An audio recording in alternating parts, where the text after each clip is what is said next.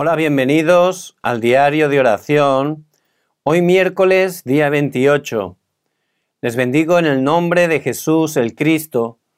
Y en este día, por su gracia, el Señor nos da su preciosa palabra, a través de la cual nos da toda la sanidad, todo el poder, la dirección concreta para nuestras vidas. El título es Lo que vieron por adelantado. Y la lectura bíblica la encontramos en el libro del profeta Daniel, capítulo 6, versículo 10. Vamos a leer todos juntos la palabra del Señor.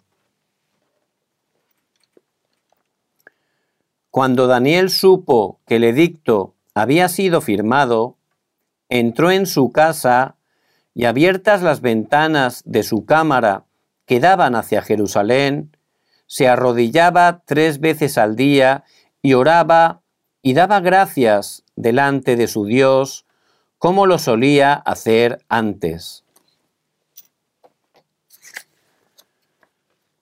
Dios desea que todas las personas de todos los pueblos del mundo reciban la salvación y que conozcan a Jesucristo. Dios obra trascendiendo el tiempo y el espacio. También busca a las personas que poseen su poder y que lo disfrutan. Dios les enseña lo que va a hacer a esas personas. ¿Qué es lo que quiere enseñar? Primer punto, lo que los personajes en la Biblia vieron por adelantado.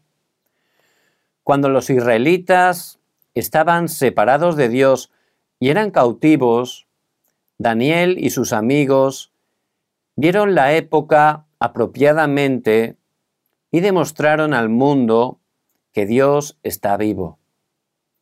Isaías conocía que el único camino para salvar el mundo en los desastres es Jesús el Cristo.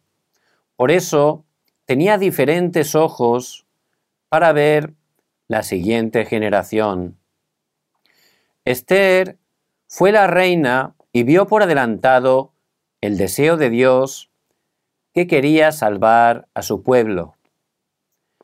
Segundo punto, lo que me ha enseñado a mí. El hecho de que podemos creer que Jesús es el Cristo es la gracia y la mayor respuesta. Dios nos ha dado la salvación y ahora desea dar la salvación a través de nosotros en los lugares vacíos y abandonados que están muriendo.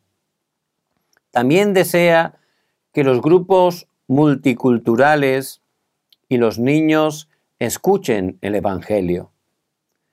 Nosotros vamos a hacerlo, por eso necesitamos el tiempo más feliz para obtener el poder del que el mundo no es digno.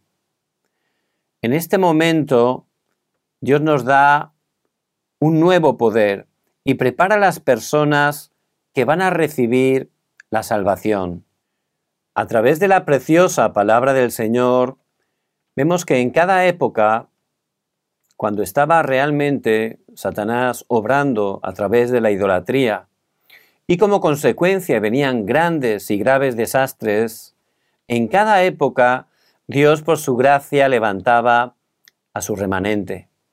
Esa minoría que aferrándose al pacto de Jesús el Cristo, disfrutando esa oración, que disfruta el respaldo del trono celestial, ciertamente se levantaban esas respuestas que trascendían el tiempo y el espacio y la luz del Evangelio bloqueaba todos los desastres.